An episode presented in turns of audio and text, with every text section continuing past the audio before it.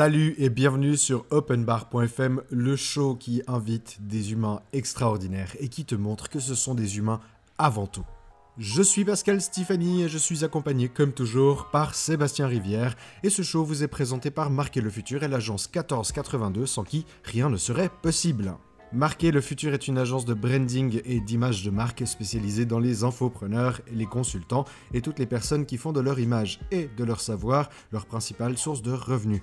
Vous êtes arrivé à un stade dans votre entreprise où votre petit blog que vous aviez commencé il y a quelques années en arrière ne suffit plus ou encore qu'il est temps pour vous d'obtenir un logo professionnel à l'image de vos vraies valeurs et de la vraie puissance de votre entreprise, je vous comprends, c'est absolument normal. Réservez tout de suite votre session stratégique sur le site internet marquerlefutur.com et développons ensemble la nouvelle image de votre business. L'agence 1482 est une agence spécialisée dans l'hypercroissance. Vous souhaitez grandir à une vitesse fulgurante ou encore dépasser le million, le double million, le triple million dans votre business? Eh bien faites appel à l'agence 1482 car cette agence regorge de directeurs opérationnels et de directeurs généraux qui pourront piloter à votre place et pour vous l'ensemble des ressources et des process nécessaires pour faire atteindre votre objectif professionnel. Vous, les dirigeants d'entreprises visionnaires qui ont la volonté de grandir et de croître dans leur business, peut-être que vous avez l'ambition d'atteindre les 6, les 7, voire même les 8 chiffres, peut-être que vous souhaitez simplement gagner plus de temps pour vous et pouvoir libérer du temps pour votre famille, vos amis et ceux qui sont importants pour vous. Vous connaissez sûrement ce moment où votre ambition est à son maximum, mais vous sentez que votre temps est limité et que vous ne pourrez pas faire tout tout seul. Ben, je vais vous dire un secret, il est grand temps pour vous de faire appel à un bras droit. Vous savez, cette personne qui est capable d'organiser, de structurer et de solidifier votre entreprise. Et c'est là où l'agence 1482 entre dans la danse. Dans cette agence, vous y trouverez toutes les ressources opérationnelles nécessaires pour atteindre vos objectifs professionnels, qu'ils soient dirigés vers l'hypercroissance ou encore l'amélioration de votre lifestyle. Alors n'attendez plus et réservez votre session stratégique tout de suite à l'adresse 1482.ms. Bienvenue, sache que notre enregistrement a déjà commencé, ça c'est le principe même, comme ça t'as pas de surprise. Et euh, bah, bienvenue dans notre émission Clément. Je voulais savoir déjà avant toute chose euh, ce que Sébastien avait eu l'occasion de te dire sur notre émission et sur son concept. Alors je te laisse m'introduire parce que j'avoue que euh, j'ai pas, euh, à, part, à part le nom, euh, j'ai pas grand chose. Il t'a rien dit, mais c'est bien, il a bien fait ses devoirs en fait. Il m'a peut-être dit, mais euh, pris dans la. Dans la tourmente, ouais, parce qu'on a calé tourmente. après le le rendez-vous qui a été repoussé, etc. Donc c'est vrai que. Yes. Mais vas-y, Pascal. Le Euh, concept est super simple, c'est euh, les humains exceptionnels sont des humains avant tout, et c'est ce qu'on cherche à ressortir comme message. Et deuxièmement, c'est quelque chose qu'on répète actuellement dans toutes les émissions, bien sûr au bout de la dixième ou de la quinzième, j'espère qu'on n'aura plus l'occasion de le dire, mais on, Sébastien et moi, en fait, on, est parti du postulat qu'on fait tous des séminaires, des conférences, et puis on va voir, bah, tu vois, des orateurs qui nous apprennent plein de belles choses. Mais on s'est surtout rendu compte que là où on, apprenait le plus de choses, c'est dans le bar d'en face, après le séminaire, quand on est en train de boire un verre avec euh, le conférencier directement en face à face, de manière complètement spontanée. C'est cet environnement-là dans lequel on t'invite aujourd'hui, Clément. Est-ce que tu es d'accord de jouer le jeu? Ok, par contre, euh, on est d'accord, il n'y a pas de bière là autour de nous quand même.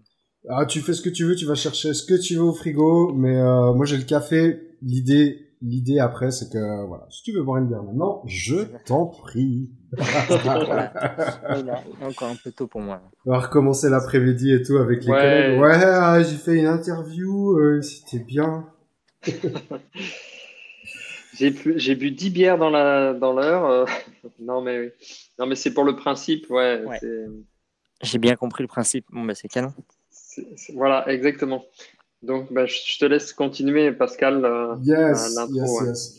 Euh, je, je suis rapidement allé faire un tour sur ton LinkedIn. T'imagines bien, hein, l'idée était de faire un poil mes devoirs. Euh, j'ai deux choses. Déjà, je trouve le nom Aoum vraiment funky et puis, et puis sexy. Tu vois, ça me fait penser un peu à, maintenant qu'on parle du remake de Roi Lion, tu vois, il y a ce nom Aoum qui sort de temps en temps et puis euh, qui m'a bien fait rire, mais surtout en fait cette notion de l'usage unique. J'aimerais qu'on commence avec ça, parce que tu parles de l'usage unique en entreprise, c'est bien juste. Tout à fait. En gros, d'ailleurs, quand on parle de Aum, euh, à l'origine, c'était donc c'est euh, plutôt tiré du yoga. Enfin, c'est pas tiré du yoga, c'est le yoga qui s'est inspiré. Euh, c'est une syllabe sanscrite donc qu'on retrouve dans la religion bouddhique. Et, et donc là-dessus, c'est le son primordial de l'univers. Donc c'est la résonance on retrouve la résonance et c'est le Aum qu'on retrouve plutôt dans le yoga, le A signifiant le commencement, le U la vie et le M la fin. donc nous, on avait envie de, de faire perdurer la vie, c'est pour ça qu'on a rajouté un deuxième U. Et c'est euh, quelques semaines après, je dirais, où on a trouvé euh, l'acronyme Arrêtons l'usage unique maintenant, qui est, euh, bah, qui est, notre combat. Et donc, et donc on trouvait que c'était euh, c'était parfaitement adapté à, notre nom, donc on avait une, un, double sens qui nous allait plutôt bien.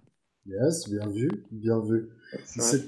Cette, notion, hein, je, te, je, te, parle de, ça me parle cette notion d'usage unique. J'ai notamment entendu il n'y a pas très très longtemps de ça dans un autre podcast qui s'appelle 99% euh, Invisible. Il parlait notamment, tu vois, des déchets jetables, les pailles, etc. Et notamment la paille, en fait. Parce que J'imagine qu'on est dans un décor un peu différent de celui que tu parles en entreprise, mais, euh, c'est super intéressant cette notion du jetable aujourd'hui, ou ces objets à usage unique qui font vraiment polémique. Euh, alors que, à l'inverse, tu prends le principe des pailles, bien entendu, c'est du déchet, c'est très rapidement du déchet, sa durée de vie est ultra petite, mais euh, ça, ça crée quand même la polémique parce que notamment les personnes en situation de handicap apprécient le fait d'avoir, tu vois, cet outil qui leur permet finalement de boire et qui leur permet d'avoir ce gap euh, entre, tu vois, les personnes normales qui peuvent boire normalement et eux qui ne peuvent pas. La paille est quand même un outil qui est indispensable. Du coup, on attaque cet outil indispensable. Euh, dans cette notion, moi, je voulais juste savoir comment est-ce que tu définis, tu euh, l'usage unique en entreprise et les outils en usage unique en entreprise? Dans quel contexte est-ce que tu inscris finalement euh, ce mouvement AOM et qu'est-ce qu'il combat concrètement? Bah alors, typiquement, c'est bien. Bah, je pense que l'usage de la paille, on ne combat pas la paille, on ne combat pas euh, non plus le, fait de boire ou autre, on combat juste, je dirais plutôt le plastique ou, ou, vraiment le fait de jeter derrière.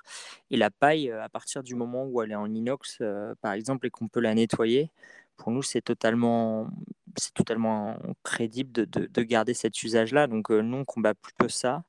Euh, et après, pour l'entreprise, qui est un petit peu différent de, de quand on est chez soi, c'est qu'on a l'habitude de, nettoyer un peu plus facilement chez soi.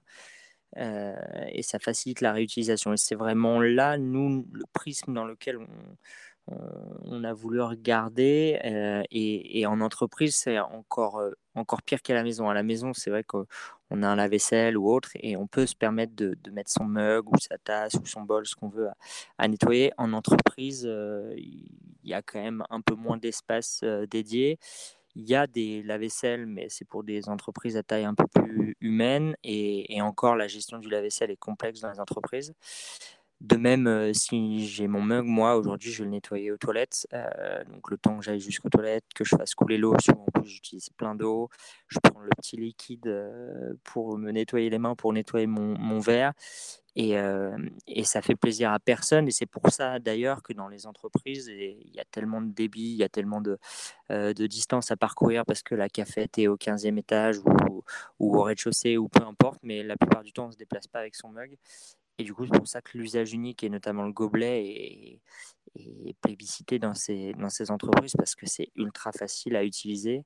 Et pareil, quand on a un client qui arrive ou quelqu'un d'extérieur, c'est toujours pratique euh, de ne pas avoir à aller nettoyer un verre pour quelqu'un qui arrive. Donc, euh, c'est vraiment la simplicité. Et donc, nous, notre approche était de dire pour concurrencer l'usage unique qui est quand même l'usage le plus simple au monde. Euh, je prends, je jette et je sais pas ce qui se passe derrière et je m'en fiche.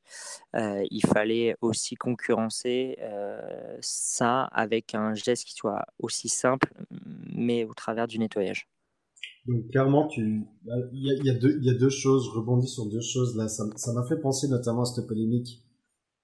Enfin, cette polémique, non, cette nouvelle en fait qui est arrivée il y a quoi, il y a six ou huit mois en arrière, où la Chine a euh, aujourd'hui refusé en fait de récupérer les déchets américains.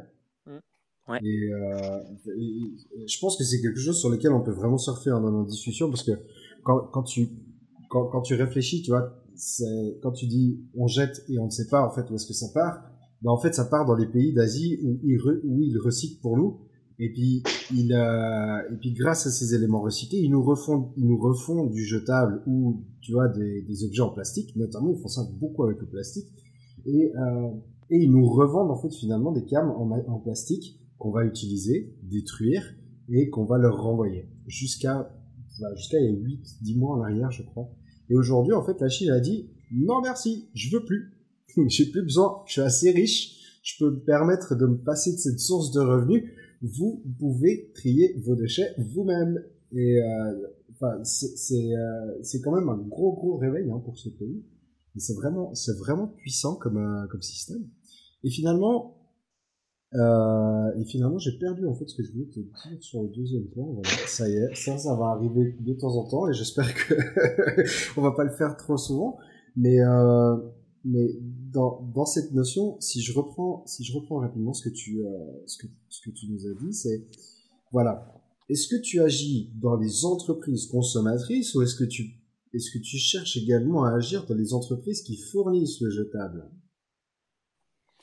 Bah, je dirais, enfin, moi, de toute façon, dans, mon, dans ma vision, j'ai envie de, de, faire passer tout le monde hein, au, au, nettoyage et, et, donc au réutilisable. C'est vraiment ça. Et donc, euh, importe l'entreprise, qu'elle fasse euh, euh, du pétrole ou pas de pétrole ou du plastique ou qu'elle consomme. L'idée, c'est vraiment de nous d'avoir une innovation inclusive, d'être présent partout. J'ai pas de euh, j'ai personne chez qui je, je n'aimerais pas être. Après, euh, euh, ce qui est important, c'est que pour moi, il y a deux combats. Il y a le combat euh, qui peut être celui des ONG qui va dire euh, je vais taper ou enfin je vais essayer de faire changer les lignes auprès des plus enfin des grosses entreprises qui produisent des tonnes de plastique par an pour leur dire attention, il faut que vous fassiez du plastique recyclé, recyclable ou, ce qu'on veut. Et après, nous, on est, des acteurs qui, poussent les entreprises à agir au quotidien auprès de leurs salariés avec des actions simples à réaliser. Euh, notamment pour euh, pour pas éduquer, c'est peut-être un peu trop, trop fort comme terme, mais, euh, mais donner les bonnes habitudes aussi dans le monde de l'entreprise où la plupart du temps on, on, perd un peu ces bonnes habitudes parce qu'on n'est pas chez soi. Quoi. Ouais, c'est vrai que bah, pour remettre un petit peu pour ceux qui nous écoutent, savoir en fait qu'est-ce que fait Clément dans cette. on, a, on, parle de home, de, de nettoyage de gobelets, etc. Mais c'est vrai que il y a un constat aujourd'hui, comme tu le dis très bien, vous le dites très bien sur votre site internet, 90% des animaux euh, marins en fait auront ingéré du plastique en 2050. Imaginez 99%. Euh, 150 euh, euh, gobelets sont jetés en France chaque seconde. Chaque seconde, 150 gobelets. Donc ça, ça c'est vraiment ce que vous avez mis sur le site et seulement 1% des gobelets en fait jetables sont recyclés aujourd'hui.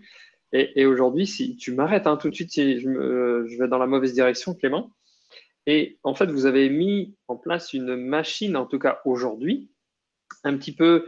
Euh, tu m'arrêtes si je suis péjoratif, hein, mais euh, un peu la Nespresso en fait euh, de euh, comment s'appelle du, du, du, du, netto du café, voilà, du café, du nettoyage en fait de de sa tasse. Ouais. Et donc vous avez une tasse en verre. La machine en fait vous nettoie votre tasse en quelques secondes. Vous gaspillez pas d'eau. Euh, C'était combien? Je crois que c'est 200. C'est combien de, de, de, de En gros, c'est 1 centilitre d'eau par nettoyage. Donc, voilà. Euh, avec 2 litres, 200 nettoyages. Ah, voilà, en 5 secondes. Alors, c'est un truc de fou. Euh, alors que moi qui aussi me déplace énormément dans les entreprises euh, pour du conseil et autres, quand je vais dans les entreprises, c'est clair qu'il y a des tasses à café qui sont dégueulasses. Après, tout le monde va à la machine, etc. Bref, la machine ou à la main. Et là, en quelques secondes, euh, ça peut aussi donner une image forte pour l'entreprise, pour euh, et surtout une responsabilité par rapport en fait à cette gestion de soit gobelet plastique ou de propreté, etc. Donc, euh, donc voilà, la, machine, vous, irez voir, on mettra le lien euh, sur euh, sur comment dirais-je la page du site euh, pour vous irez voir un petit peu le, produit. Et ça, ça a dû être. Moi, la question que je veux te poser, Clément, à quel moment vous avez eu ce, déclic de dire OK, pourquoi, avoir. Parce que j'imagine que vous avez plein d'idées en tête, de, des trucs de fou. Euh, et pourquoi commencer par cette machine-là et ce prisme-là, enfin cet angle-là? Bah, en fait, nous, on, utilisait déjà la vapeur, mais dans le nettoyage vraiment industriel sur d'autres applications. Et on s'est rendu compte du, vrai potentiel de cette techno. Euh, et, nous, notamment, ça nous arrivait de, de, nettoyer nos verres avec nos grosses machines vapeur. Et on s'est dit, euh, c'est fou comme l'avenir pour nous va être lié au partage. C'est-à-dire qu'on va partager de plus en plus les choses, on va y être obligé. Et on l'avait vu notamment avec euh, Autolib où, euh, où on partageait les voitures maintenant. C'était assez récent à l'époque, il y a une dizaine d'années. Et ils n'avaient pas pensé Autolib au nettoyage entre chaque utilisateur. C'est-à-dire qu'ils avaient designé une voiture, ils avaient euh, créé un concept, mais ils n'avaient pas pensé au nettoyage entre utilisateurs, ce qui était un, gros pain point à, l'époque, parce que tu retrouvais des, des dégueulasses et tu n'avais absolument pas envie d'utiliser ce service-là. Et dans notre vision, en se disant bah, la vapeur permet de, de nettoyer, même de désinfecter parce qu'on est à plus de 130 degrés. Et en fait, dans le monde dans lequel on va vivre, où il va falloir partager les choses, le nettoyage va avoir une place ultra importante. Et, pourquoi le gobelet? Parce que pour nous, c'était l'objet le, c'était l'objet le plus simple, le plus iconique de l'usage unique de je prends, je jette. Quoi. Euh, ça n'existe pas aujourd'hui de prendre une chemise, de la mettre et puis de l'acheter le soir. Enfin voilà, bon, elle n'est pas en plastique, je, vous l'accorde, mais, euh, mais c'était un petit peu ça l'idée. C'est quand même, ouais. On en reparle dans 5 ans et puis je m'en doute ce que tu viens de dire, les deux postulats. Hein. ouais, mais bon. Euh, Tristement. C'était un petit peu ça, euh, l'idée de se dire quel est l'objet le plus iconique euh, qu'on devrait réutiliser. Et, euh, et, donc, en effet, on est parti sur le gobelet, même si, si on est déjà en train de, plancher sur plein d'autres objets à nettoyer ultra rapidement. Et, et je pense qu'on a, il y a beaucoup de choses à, beaucoup de choses à faire encore à, ce sujet-là. Ok, donc moi je découvre là maintenant ce que tu fais, ce que tu vends. J'ai deux questions. La première c'est c'est un, un, on parle d'un marché à combien finalement euh, d'après les d'après tes estimations et vos estimations sur le, le, marché du nettoyage tu vois de, de, de l'objet si, euh, si, ça prend c'est un marché qui, euh, si on se dit alors attention monsieur parce que tu as coupé ton micro. Alors il, il, va falloir juste répéter parce que tu as coupé ton micro un petit moment en fait. Ouais c'est parce qu'on m'a appelé en parallèle ah, euh, Il y a beaucoup de gens qui m'appellent en ce moment. Il faut savoir que la vidéo, je sais pas si donc sur LinkedIn qui a été diffusée, a été plus de 450 000 fois. Là. Ah, bravo, bravo. Ce qui est bien. Et du coup, mon téléphone sonne beaucoup en ce moment, malgré les vacances. J'espère que ça se, ça s'arrêterait un peu, mais. je, comprends maintenant pourquoi j'ai du mal à, à, t'avoir à, définir un créneau. Euh, mais de toute façon, on est ouvert, on est. Bon, d'un autre côté, si le téléphone sonne, c'est des du coup, on peut dire que c'est des problèmes de riches, donc félicitations. Quoi. Ouais, ouais, c'est ça, c'est ce qu'on se disait. Euh, je préfère gérer ces problèmes-là que le, le, vide euh, intersidéral. et donc, je ne sais plus ce que je disais, ce que je dois. Je te posais la question du marché, en fait. C'est ah quel marché? Le marché, il est, il, est il est forcément à plusieurs milliards, euh, sachant que bon, on va pas adresser le marché mondialement. On souhaite l'adresser surtout en, Europe euh, et potentiellement euh, aux États-Unis. voilà un petit peu aujourd'hui sur quoi on, arrive. Après, ouais, le, gobelet, si on se dit juste le gobelet, c'est 350 milliards de gobelets par an. donc, donc c'est un marché qui, qui, est colossal. si on pense au marché des bouteilles notamment, parce qu'on a envie de se développer aussi sur le nettoyage des bouteilles euh, avec l'arrivée potentielle de la consigne. Il y a pas mal de choses à faire autour de tout ça. Des pailles, enfin, c'est clair que c'est colossal. et, euh, gigantesque.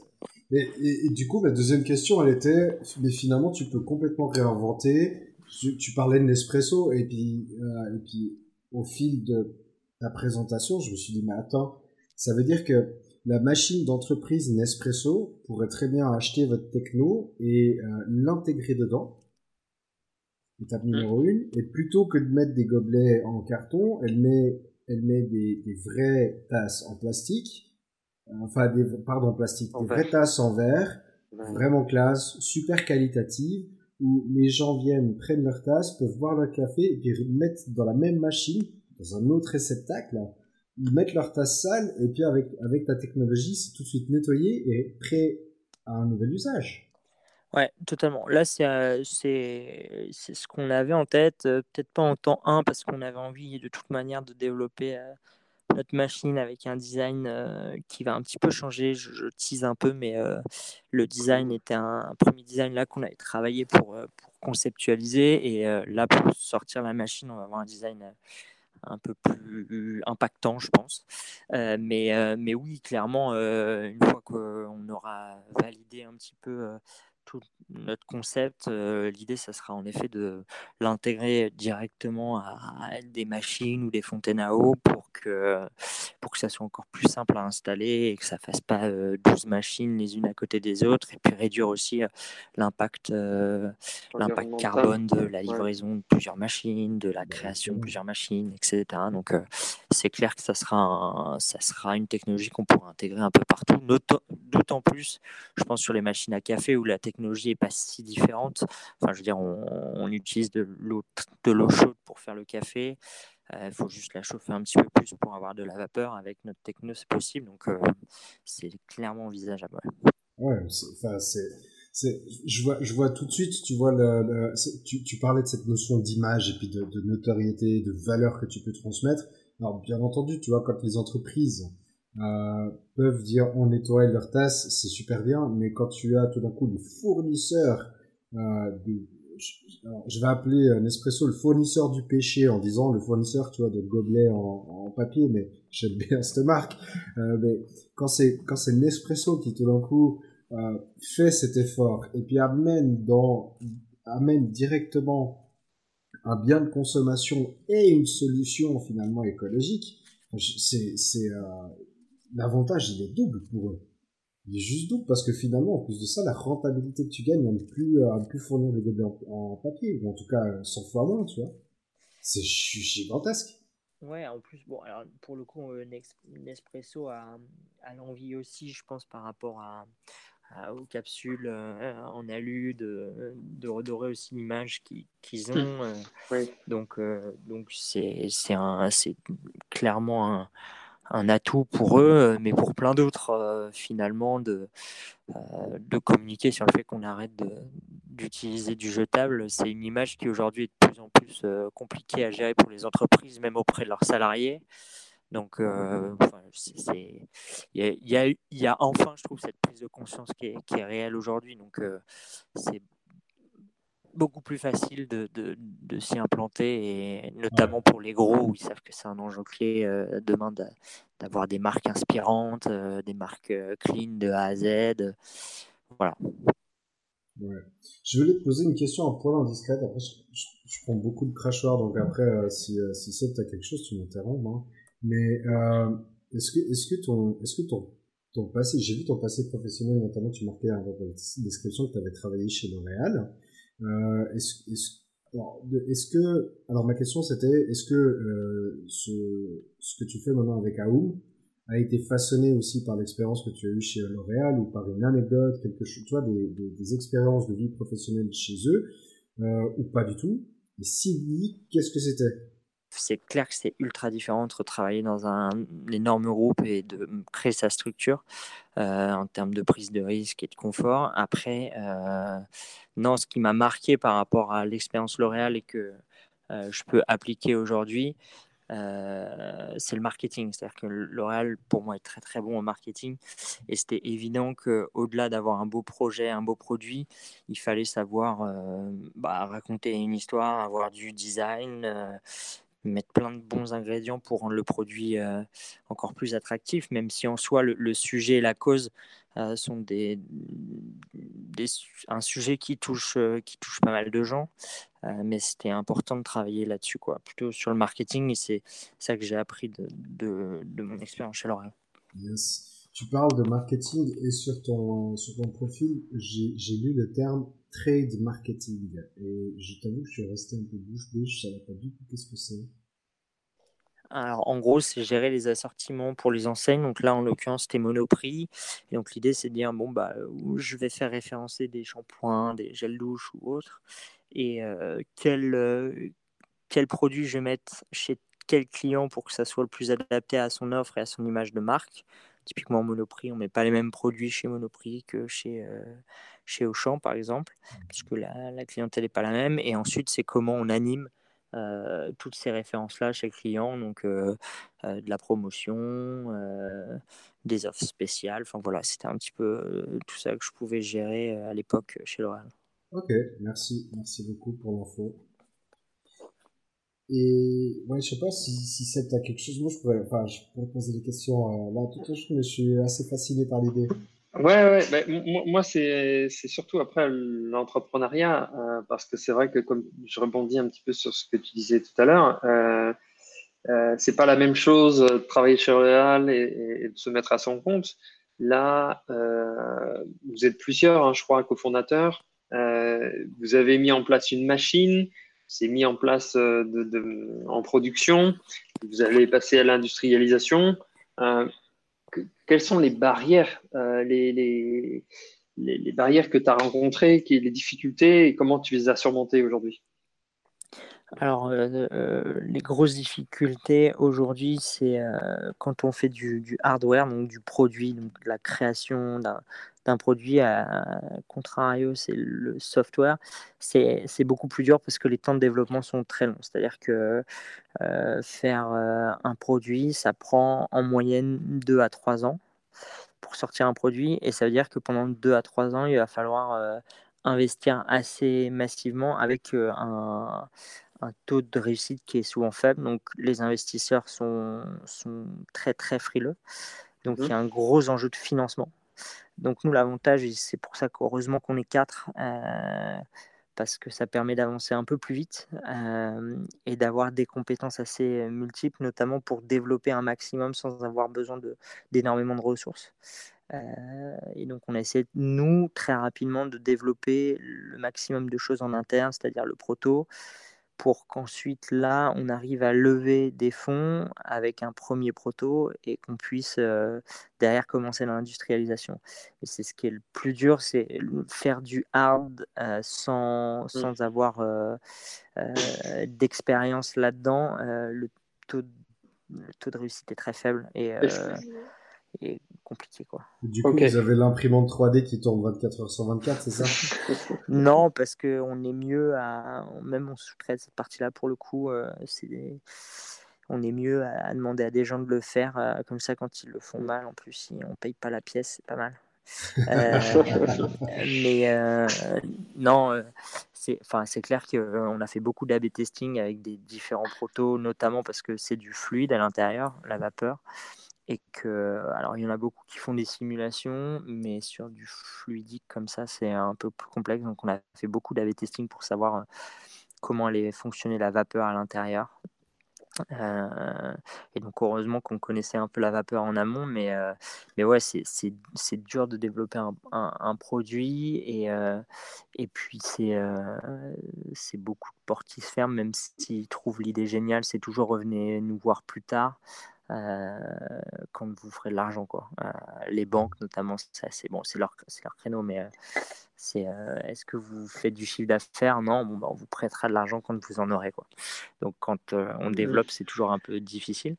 donc, ça, après, c'est ça aussi la ceux qui s'en sortent, c'est ceux qui continuent et qui arrivent à convaincre d'autres gens, euh, les proches notamment. Euh, et c'est comme ça qu'on a commencé, d'abord par de la love money. Euh, mmh et puis après, il y a quelques subventions qui tombent et qui sont quand même qui sont intéressantes. Et le, ce qui est très très dur, je trouve, c'est quand on n'a pas d'argent comme ça, il faut toujours faire avancer deux choses qui sont la technique et le marketing, alors qu'on aimerait faire avancer que, le, que la technique et que le produit.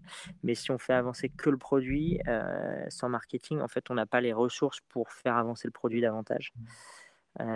Et donc là, je sais que la, la, vidéo était un gros coup de boost parce que du coup, ça nous a permis d'avoir des précommandes, d'avoir vraiment une grosse traction et de pouvoir justifier aussi une levée, une valorisation de boîte pas que sur une idée quoi, et sur un début de produit ou un, ou un proto. Quoi. Alors justement, comment tu arrives à gérer cette frustration? Alors, tu parles de frustration, tu dis merde, il faut que je, prenne tous les leviers en pleine face, il faut que j'attaque à fond.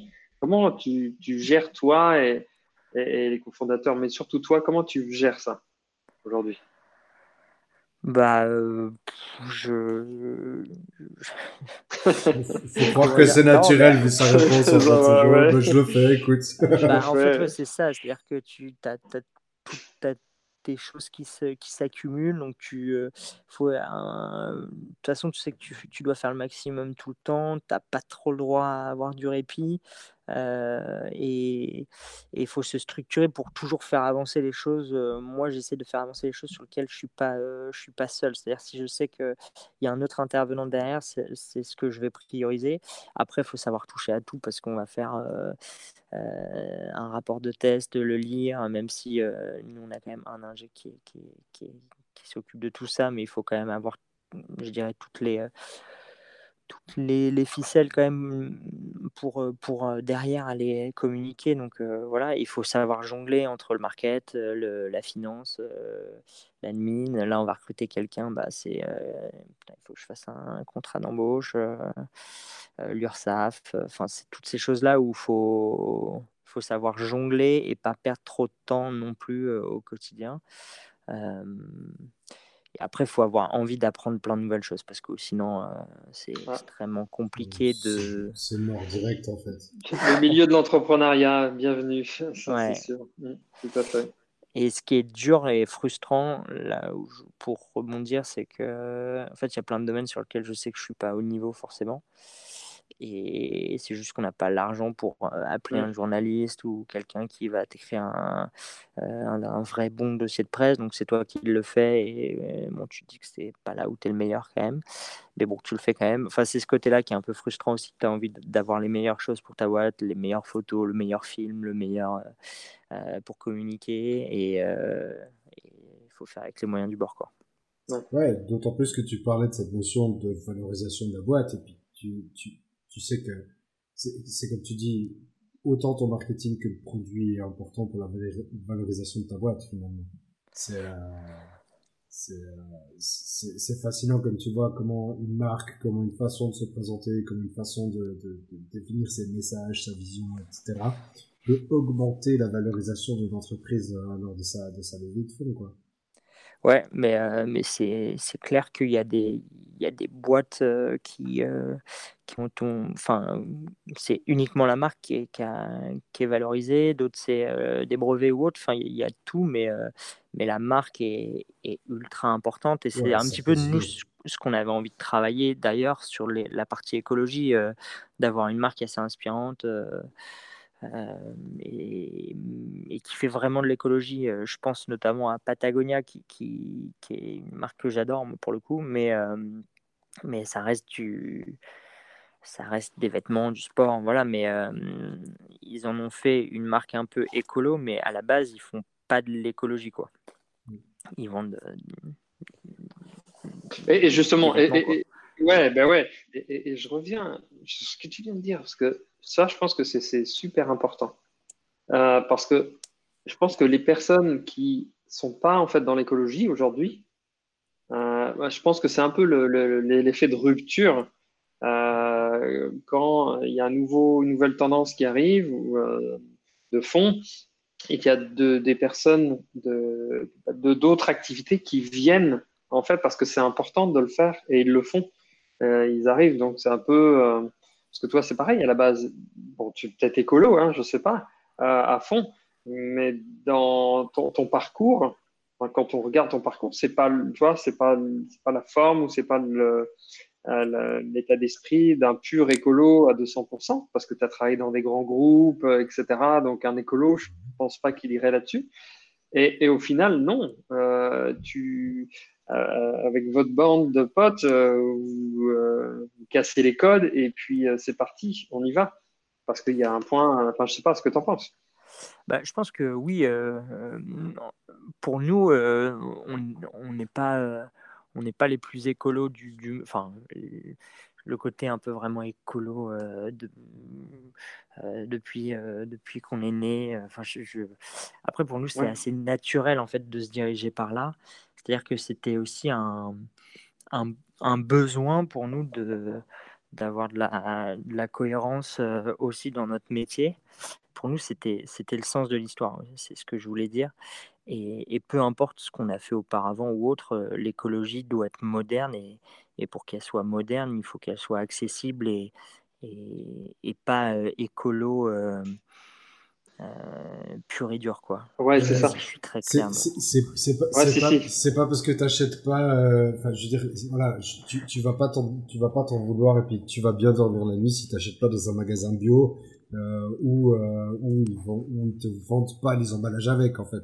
C'est juste, tu sais que ta mission, elle se fait, et puis que ta contribution au monde, elle se fait par l'idée de ta, startup et de ton, de ton projet. Et, en, soi, en soi, finalement, ok, bah, je, suis sûr que ça t'arrive encore aujourd'hui de prendre deux ou trois gobelets en papier euh, pour, euh, pour, euh, pour boire ton café quand tu es dans les transports publics. Mais en soi, si, si ces gobelets sont, je, je vais pas dire le prix à payer, mais plus ou moins, si c'est plus ou moins le prix à payer, tu vois, pour pour que, pour que tu, tu développes une machine qui permet d'en économiser 360 milliards d'autres dans l'année, ben, euh, ben je veux dire, c'est tout gagné finalement. C'est un peu ça cette approche que tu. Que tu... Ouais, ouais, en fait, c'est exactement ça. Après, en plus, je veux dire, on fait. Enfin, l'objectif, c'est de chacun faire des, des efforts et faire des gestes qui sont cohérents. Euh, euh, mais, mais c'est clair qu'aujourd'hui, c'est de la contrainte quand on n'a pas beaucoup de temps et, euh, et on en est conscient et c'est aussi ça qu'on a envie de changer. C'est-à-dire que aujourd'hui, faire de l'écologie, c'est pas toujours à se trimballer avec ce, son mug, sa gourde et, et, son Tupperware tout le temps, toute la journée, parce que parfois c'est pas possible, même si c'est très bien ce qu'ils font et, et plus il y en a qui le feront, plus les choses bougeront. Mais euh, pour nous, il faut la rendre vraiment accessible, ludique, et, c'est ce qui est ultra important. quoi. Mm. Euh, parce qu'on ne peut pas tous être irréprochable constamment. Euh, et un exemple que je donne, que je donne souvent, c'est le tri. On, a, on se dit tous qu'il faut trier, on a tous envie de le faire bien, mais je, sais que quand on regarde dans les poubelles de tri, euh, les gens ne font pas bien le tri. Quoi. Et est-ce que c'est parce que euh, les gens sont mal intentionnés? Je pense pas, mais je pense qu'il y a beaucoup de progrès à faire là-dedans. C'est jamais les mêmes couleurs, c'est jamais. Et c'est un, c'est un des sujets qu'on avait envie aussi d'adresser. C'est extrêmement intéressant quand tu arrives en fait finalement avec ces yeux, ces yeux plus d'ingénieur sur une, sur une problématique qui, qui est porté la plupart du temps par des gens qui, euh, qui, qui n'ont pas ton expérience. Enfin, disons que tu apportes quand même un regard vachement frais sur la, sur la question. Euh, je dis, je dis pas que tous les gens qui sont portés extrêmement sur l'écologie sont pas intelligents. C'est pas du tout mon point de vue. Je pense qu'ils ont plus ce côté, on va dire, émotionnel et ce côté, tu vois, je, je fervent défenseur d'une cause avec, avec une approche plus locale, proche, tu vois. Alors que toi, tu, tu, tu cherches à avoir quand même cette vision à ultra grosse échelle. Et cette ultra grosse échelle est souvent décriée par ceux qui, qui sont des fervents défenseurs de l'écologie aujourd'hui, non? Euh, c'est c'est sûr qu'à grande échelle, c'est un c'est le sujet qu'on adresse là. Euh, c'est très bien que chacun fasse des petites actions et encore une fois, c'est pas le sujet, mais, mais si on arrive à, à, vraiment changer les choses et à rendre les choses accessibles euh, mondialement, ça sera, on pourra vraiment faire bouger les choses, comme ce que fait un peu les ONG en disant à, à des grands, grands faiseurs, à des grands euh, producteurs de plastique de, de changer leur, leur façon de, de produire. Quoi. C'est quand même drôle. Moi, ça me fait penser que, tu vois, écologie et puis à très très grande échelle, c'est deux termes quasiment antinomiques ou, ou dichotomiques, si on, pourrait dire, tu vois, si, si j'étais simplement dans la, dans la, dans l'écologie, pour moi, l'écologie reste sur le côté, tu vois, petite échelle, etc. Tu fais local. Et puis là, tout d'un coup, je dis non, tu peux arriver avec des grosses machines et puis faire le même effet, même Justement, c'est pour ça que je réponds sur, je, je rebondis sur ce que tu dis, Pascal. Je pense que c'est ça aussi le, le, le hic qui peut se poser dans les, dans les communautés, entre parenthèses, attention, parce que moi j'aime bien, je fais attention à ce que je mange, etc. Mais euh, aussi, mais par rapport à ça, par rapport à l'écologie, où euh, certaines personnes peuvent pas, pensent que c'est pas des mondes qui peuvent s'associer. Il y en a qui disent pour eux l'écologie, si on est écolo, on est dans notre cabane, dans la forêt, on mange euh, euh, le petit lapin qu'on vient d'élever, ou encore même pas du tout que euh, les plantes, les carottes, les, les, les patates, et puis c'est parti. Donc, euh, qu'est-ce que toi, Clément, tu pourrais envoyer comme message sur ceux qui ont envie, en fait, d'aller sur ce secteur, en tout cas aller de faire bah, pour le monde, en fait, de faire du bien au monde et d'aller dans ce, cette direction bah, euh, je, je pense que toutes les actions sont, bonnes tant qu'elles sont faites avec bonne intention. Euh, c'est bateau ce que je dis, mais euh, euh, en fait, tout le monde ne peut pas faire euh, ces choix-là euh, pour plein de bonnes raisons. Après, nous, ce qu'on avait envie de faire, c'était d'agir, de faire les choses mmh. intelligemment, avec passion et, et c'est la détermination qui fera la différence parce que ça va être long et qu'il y aura toujours des, des barrières et des, des contraintes. Donc, euh, ouais, c'est plutôt euh, suivre un petit peu sa voie et par contre, euh, continuer persévérer. Quoi. Aujourd'hui, c'est peut-être indiscret, je sais pas combien vous attendez, ou en tout cas vous souhaitez lever euh, aujourd'hui? Bah, en fait, euh, j'aimerais ne pas lever presque. D'accord. Euh, yes. Si je pouvais ne pas lever, ça serait bien. Ah ouais, euh, ouais complètement. C'est honorable. Ouais, ouais c'est tout à fait. Donc voilà, c'est un petit peu notre combat, même si on l'a levé en, Love Money parce qu'on était obligé. C'est un plaisir d'ailleurs parce qu'on a créé une petite communauté autour de nous et c'est plein, plein de petites personnes qui sont tous, euh, qui sont tous mis bout à bout pour nous, nous donner 150 000 euros, mais c'est plutôt positif, je trouve.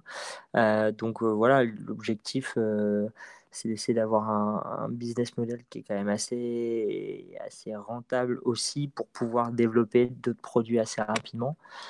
Euh, et donc il va falloir gérer la croissance. Euh, ça va être tout là l'enjeu. Est-ce qu'on va devoir lever pour accélérer un maximum? J'espère pas. En tout cas, on essaie de, faire 100. Après, euh, pour ça que je parle pas spécifiquement de montant. Euh, je trouve que c'est pas une fin en soi de, de, de lever. Euh, ah non, c'est géné généralement la deuxième moitié de la course qui commence, quoi. Ouais. Euh, et encore, et encore. Après, c'est des fois tout à prouver finalement quand t'as quand tu as réussi tel but de fond. Ouais, et, et j'ai envie aussi d'avoir euh, d'avoir gardé cette agilité au maximum, c'est-à-dire pouvoir faire les choses simplement, décider rapidement des choses et et bon, je dis pas que euh, tous les, les investisseurs font perdre du temps, mais ça reste une contrainte aussi de devoir justifier ce qui est normal quand ils donnent beaucoup d'argent, de devoir justifier ouais. des choses. Et, ouais. et voilà. Ouais, rendre des comptes, c'est tout, bah, ouais. évidemment. Ouais, mais ça, c'est le jeu. Après, c'est soit on l'accepte, ou on l'accepte pas. Et puis aussi, tout dépend quelle est la, la, la typologie d'investisseurs que vous souhaitez avoir euh, ouais. au final. Que... Je... ah oui, bah tiens, en, en parlant d'une question toute conne comme ça et tout, quel, quel investisseur t'aurait vraiment du mal à refuser, tu vois, en termes de valeur, en termes de, tu sais, genre une, une boîte que t'aimes bien, puis tu dis, ah, écoute, on n'est pas nécessaire, mais franchement, ça me ferait vraiment, genre, t'es ma boîte préférée, quoi. Euh, alors, ça paraît un peu bizarre, mais euh, ça serait Danone parce qu'en fait, je me dis qu'ils sont tellement énormes que. Alors, j'aurais peur de me fermer des portes, mais je me dis qu'il y a tellement à faire sur euh, notamment l'eau et les bouteilles, que si on arrivait à nettoyer des bouteilles de partout et, euh, et pouvoir arrêter d'utiliser des bouteilles en plastique, ça serait assez fou. Donc, ça serait un petit peu ce côté-là, dans le sens où je me dis qu'il y aura un, gros impact international, quoi. Ouais, ouais. Et puis en plus de, en plus de, de t'ouvrir les portes, en fait, du coup, il t'ouvre plus rapidement les voies vers la résolution d'une problématique qui va toucher finalement beaucoup, beaucoup de gens. Ouais, ouais c'est clair. Bah, c'est pour ça, après, j'ai pas de pas d'affinité particulière avec cette boîte, mais c'est un peu euh, ce que je sais qu'on a discuté. C'était vachement intéressant, notamment, ils ont un fonds qui s'appelle Fonds Manifesto et qui était vachement intéressant de discuter de l'avenir de la boisson, comment les gens allaient consommer demain, est-ce qu'ils allaient continuer d'acheter des bouteilles chez eux ou enfin comment les gens vont, vont, boire à l'avenir et, et notamment sur la partie ouais, gourde, bouteille, ou, mais même la nourriture, quoi. comment les gens vont aller chez le traiteur ou autre, ou comment on va acheter nos produits, est-ce qu'ils continueront d'être emballés? tous ces sujets-là vont être des sujets qui, qui, vont être de plus en plus importants et, je pense que la réutilisation va, va être associée au nettoyage forcément. Quoi. c'est clair. Et, par rapport à ça, vous avez créé, alors crois que c'est Home et, et euh, justement le cercle 112. Est-ce que tu peux parler du cercle 112 Qu'est-ce que c'est? Ouais, donc en gros, nous, ce qu'on voulait, c'était créer une communauté d'entreprises euh, pour montrer que les entreprises pouvaient agir au quotidien et avaient des. Enfin, qui pouvaient faire des choses et que euh, c'était simple et, et qu'il fallait commencer simplement. Donc, on leur a demandé de signer une, charte comme quoi ils allaient arrêter les gobelets jetables d'ici le 1er janvier 2020, gobelets jetables en plastique. Euh, et l'idée, c'était d'avoir donc un noyau, c'est pour ça que c'est 112, parce que c'est le début de la suite de Fibonacci. Euh, et une fois qu'on aura trouvé ces 112 entreprises, on ouvrira un cercle qui sera plus grand, qui sera le cercle des 1123. 1123 Exactement. Et ainsi de suite. Et l'idée, c'est vraiment de dire, OK, on va commencer simplement avec... Euh, des petites entreprises, des grandes, peu importe, mais il faut que ça soit assez représentatif de, l'écosystème français, quelque part. Et, euh, et ces gens-là, on a envie de communiquer aussi sur eux parce qu'il y a plein de boîtes qui, euh, ont déjà arrêté les gobelets et, euh, même s'ils ne vont pas changer le monde en faisant ça, c'est déjà une bonne première chose. Et avant de courir un marathon, c'est bien d'aller s'entraîner, de faire un, un 5 km. quoi. C'est un petit peu ça l'idée. C'est joli. Comment moi qui suis qui suis en Suisse aujourd'hui, euh, comment est-ce que le panorama des startups françaises se développe? Parce que en tant qu'étranger entre guillemets, j'ai vu le gouvernement Macron, tu vois, faire l'apologie de la France comme un peu le nouveau paradis des startups. Euh, concrètement, qu'est-ce que ça a donné en fait? Euh, à où, à où vous, vous existez et puis vous fonctionnez depuis combien de temps? Alors nous, on a été créé début d'année, là, janvier. Euh, après, ça fait depuis un peu moins d'un an, l'été dernier, qu'on a commencé vraiment à, développer le concept. Euh, après, euh, non, il y a, beaucoup, beaucoup de... Il y a un écosystème qui est, important, avec beaucoup d'incubateurs ou autres. Après, ça reste, ça reste toujours compliqué. les démarches administratives sont extrêmement longues. Créer sa boîte est toujours très long, ça coûte de l'argent. Euh, je, il y a encore énormément de choses à faire pour simplifier la démarche de création. Euh, pour moi, après, en plus, je, je pense que les startups sont pas. c'est pas, des bureaux, c'est pas des bureaucrates, quoi. Non, non, mais franchement, c'est assez horrible, honnêtement, de créer sa boîte euh, encore aujourd'hui, je trouve. Enfin, ça pourrait en rebuter certains. Et l'écosystème, même s'il est intéressant, euh, les gens restent quand même assez dans leur coin. Et notamment chez Station F, il n'y a pas une grande il n'y a pas une grande communication entre les startups. Euh, selon moi, il y a encore des progrès à faire sur, euh, sur comment on arrive à construire des encore plus de ponts entre les startups pour, euh, pour qu'elles... Des environnements encore plus favorables.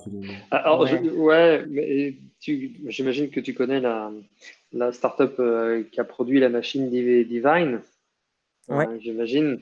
Euh, est-ce que tu t'es rapproché d'eux? Enfin, vous êtes pour voir un petit peu euh, comment euh, eux ont avancé aussi dans leur chemin Parce que c'est dans le même, un peu dans le même esprit, sauf que bon, les produits sont peut-être un peu différents par la suite. Mais, Ouais, alors non, les seuls, les, la startup avec qui on est plus proche aujourd'hui, c'est Castali, mais qui est même, enfin, qui est une startup, mais ils ont déjà presque 7 ans d'existence, je crois. Et eux, ils font de l'eau microfiltrée dans les entreprises. Donc là, le, marché est le même, nos clients sont, sont, les mêmes et on a des produits qui sont assez complémentaires. Ils fournissent l'eau, nous on fournit les, contenants et on les lave. Euh, donc c'est plutôt là-dessus où c'était intéressant de, d'avoir pas mal d'infos sur leurs leur clients, comment ils fonctionnaient, le marché. Euh, euh, et limite s'associer sur une force commerciale commune qui permettrait d'accélérer aussi pour nous, par exemple. Donc on, va voir ta machine euh, au CES de, Las Vegas alors euh, Je sais pas. Euh, c'est, ça pour ouais, c'est janvier prochain, c'est ça? Ouais, de souvenir, ça doit être ça. Ouais. ouais.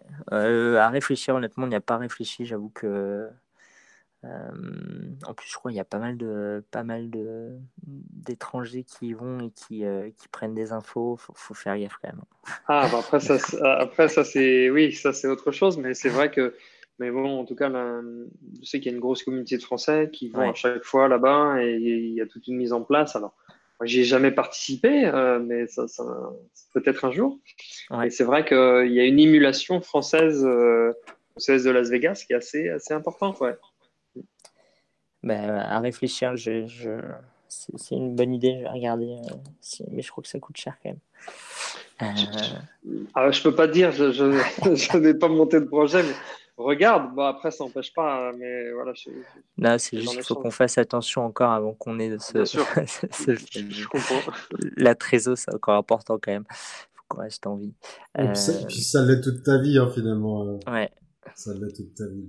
Si tu as déjà cette conscience aujourd'hui, c'est bon. bon Yes. Et, euh, qu'est-ce que toi, tu aurais besoin là dans, dans, dans, l'immédiat, euh, justement, pour avancer plus, hormis la trésor, bien évidemment, mais pour avancer plus dans. C'est quoi qui, te, qui peut te bloquer aujourd'hui dans le fonctionnement ou, euh, Non, il y a, bah, si on avait plus de, plus de fonds, on pourrait embaucher un peu plus et avoir plus de euh, plus de temps pour, euh, pour faire certaines choses qui nous tiennent à cœur là. Après, nous, mmh. notre enjeu là, c'est de valider des clients et, euh, et, de leur faire payer un acompte pour, pour aussi gagner de la visibilité sur les, les commandes qu'on va devoir produire pour l'année prochaine. Donc c'est un petit peu là-dessus où on se bat pour, pour avoir de la visibilité et se dire est-ce qu'il va falloir qu'on produise 300 ou 30 000 machines, quoi, ce qui n'est pas du tout la même chose. Et euh, après, une fois qu'on a validé les clients euh, et qu'on sait qu'ils vont s'engager sur une période de 24 euh, mois, par exemple, bah, c'est un peu plus facile aussi d'aller voir des banques et de dire j'ai assuré ce chiffre d'affaires-là, j'ai besoin de temps et ça va me permettre d'accélérer sur notamment la partie industrialisation, parce que le plus gros enjeu qu'on a aujourd'hui, c'est le timing. c'est clair. Et, par rapport à tous ces. vous êtes quatre associés de souvenirs euh, comment ça se passe? Euh, bah, ça se passe bien. Non, Fais gaffe à ce que tu dis, hein, il risque de t'entendre. non, non, c'est pour nous, c'est la... honnêtement, c'est pour ça que pour moi, c'est dur d'être solo, solo founder. Et là, 4, euh, ça permet quand même à chaque fois. Alors, c'est compliqué, on n'est pas tout le temps tous les quatre ensemble parce qu'on a tout le temps à droite à gauche. Mhm. Mais je sais que tous les gros sujets qu'on a et qu'on traite tous les quatre, euh, c'est là où je dis qu'on a, on a vraiment la chance parce que en fait on est très complémentaires et du coup les, les idées qui en sortent sont toujours euh, assez riches, je trouve. Et c'est ce qui, je pense, nous fait garder aussi le, cap et garder énormément de confiance. C'est qu'on sait que quand on est tous les quatre et qu'on se pose, euh, on va dans la bonne direction. Quoi. Ok, ça c'est cool. Euh, tu, tu, parlais de ces notions de force et de complémentaire. Euh, alors je ne sais pas pour les autres, mais si toi tu devais définir ton super pouvoir, ce serait quoi? C'est de la pure curiosité, hein, genre rien en doute. persévérance, je dirais. Donc le, le, fonceur qui, le fonceur qui va rien lâcher. Ouais. Celui, celui qui se relève en premier en fait quand il y a une, la grosse mauvaise nouvelle qui tombe dans la scène. Ouais, c'est un peu ça, ouais. Ok, cool. ouais, bien. c'est bien. c'est bien, il en faut un. Donc, et, ça, ça, tu tiens du sport, ça? Parce que j'ai vu que j'ai vu que tu étais aussi sportif et tout. Euh. Ouais, clairement. Je trouve que c'est des bonnes valeurs de sportif et je l'applique pas mal, ouais. Mmh, cool. Euh, du, du, coup, tu, moi j'ai vu, tu président du FC L'Oréal, c'est ça hein, Je suis parti, je suis parti, mais je fais j'ai encore des activités là-bas, quoi. ouais. ça a toujours été dans le foot ou est-ce que tu as fait d'autres sports aussi euh, Ouais, ouais j'ai football majorité, pas mal de, de courses à pied, euh, un peu de vélo et voilà, mais ouais, le foot, le foot grandement quoi. Faut, faut m'expliquer. Course, course à pied puis vélo, faut vraiment m'expliquer. Parce que moi, c'est deux sports sur lesquels j'arrive pas à rentrer dedans. Et, et, pourtant, je veux dire, il y a des milliers et des milliers de pratiquants de ces deux sports. Mais je ne comprends pas, en fait, où est le kiff. Bah, son corps, je pense, d'aller plus loin, quoi c'est pas très c'est assez sadomaso sadomaso comme comme mais euh, ouais c'est souffrir mais euh, connaître un peu plus son corps et ses limites. C'est une course soit contre le temps soit contre la distance ouais, ouais. finalement tu dis qu'est-ce que je peux faire avec euh, puis après il y a il y a du plaisir ouais à, à l'accomplissement de quelque chose. Bien qu'il y a, y a c'est clair par rapport à un sport co où il y a des c'est pas extrêmement ludique donc c'est ce côté-là qui ressort et qui fait qu'on prend du plaisir à le faire. quoi. C'est intéressant d'avoir ce côté là T'es euh, co-founder et t'es trois, euh, les trois, trois personnes qui t'accompagnent. Euh, quelles sont quelles sont ces forces en fait qui possèdent tu vois j'allais dire euh, euh, pour pour quelle facette de leur personnalité est-ce que tu as le plus de gratitude? Hum, beaucoup de créativité pour certains. Euh, euh, c'est assez compliqué parce qu'il y a, y a plein plein de choses qui ressortent. Euh, qui ressortent. après, ce qui est sûr, c'est qu'on a, on a des caractères assez différents. plus de gratitude. Il y a de. Alors, je peux dire les quatre valeurs, ça va être bien. On a de la sérendipité, c'est-à-dire qu'il y en a qui sont vachement ouverts sur le monde euh, et aux autres, euh, avec pas mal de bienveillance, mais ce qui fait que on a découvert pas mal de choses un peu par hasard, mais c'est le, hasard chanceux. Euh, l'authenticité, on a l'efficience, dans le sens où, et c'est le cas de la startup, il faut faire le plus avec le moins de choses possible, donc il faut aussi savoir être organisé, prendre les bonnes décisions. Euh, et puis euh, l'audace. Voilà. C'est les, les, quatre valeurs, c'est efficience, audace, euh, authenticité, c'est. On les retrouve un peu chez les quatre et chez certains un peu plus fortement. Quoi. Voilà. Mais tu, tu parlais tu vois, de, de découverte chanceuse ou de hasard chanceux. Est-ce que, tu, est-ce que tu peux nous ramener à un moment, à un, à un de ces moments vous avez fait une découverte qui a, qui a un poil bouleversé finalement votre, votre projet, votre startup, votre business, une journée. Euh, tu sais, genre ce petit détail qui change tout? Bah, j'ai pas d'anecdote à raconter, mais par contre, ce qui est sûr, c'est que c'est ce qui nous anime au quotidien. C'est-à-dire qu'on essaie vraiment de, de faire en sorte que toutes les rencontres euh, nous apportent des choses et nous nourrissent. Et, et, on sait que ça va nourrir à un moment donné un par chance ou pas d'autres choses. Et c'est le cas, typiquement, la vidéo, quand on y pense, euh, c'est euh, quelqu'un que j'ai rencontré par hasard et que j'ai pris un café. Il faisait, euh, il, il, était avocat plutôt sur toute la partie environnement et c'est lui qui a reposté notre vidéo et c'est cette vidéo qui a été vue 350 000 fois, tu vois. Alors que nous, la vidéo, quand on l'a postée sur LinkedIn, elle a été vue 5000 fois. Et enfin, voilà, je ne sais pas si c'est lié, mais c'est un bon exemple, je trouve. Ouais, ouais, cool. J'aime bien, j'aime bien ce type d'exemple, tu comme quoi il n'y a pas grand chose qui arrive par hasard. Et puis, tu obtiens, des, des fois comme ça des leviers, tu as, l'impression que c'est un peu providentiel, et puis finalement, finalement euh, tant mieux si c'est là, en fait. Si c'est là. Je suis désolé, mais il va falloir que je finisse ma bière du coup et que j'y aille. Écoute, écoute, normal, tu as un emploi du temps chargé. Ouais. Dans tous les cas, en fait, bah, on te remercie infiniment hein, pour le temps bah, que, tu as pu Nous, euh, que tu as pu nous accorder, Clément. D'autant plus que d'autant plus que tu es euh, que, que, le téléphone a l'air de bien sonner pour avoir plein de clients. Donc euh, vraiment tout le c'est un peu tout le mal qu'on peut te souhaiter, tu vois, ouais, de, gentil.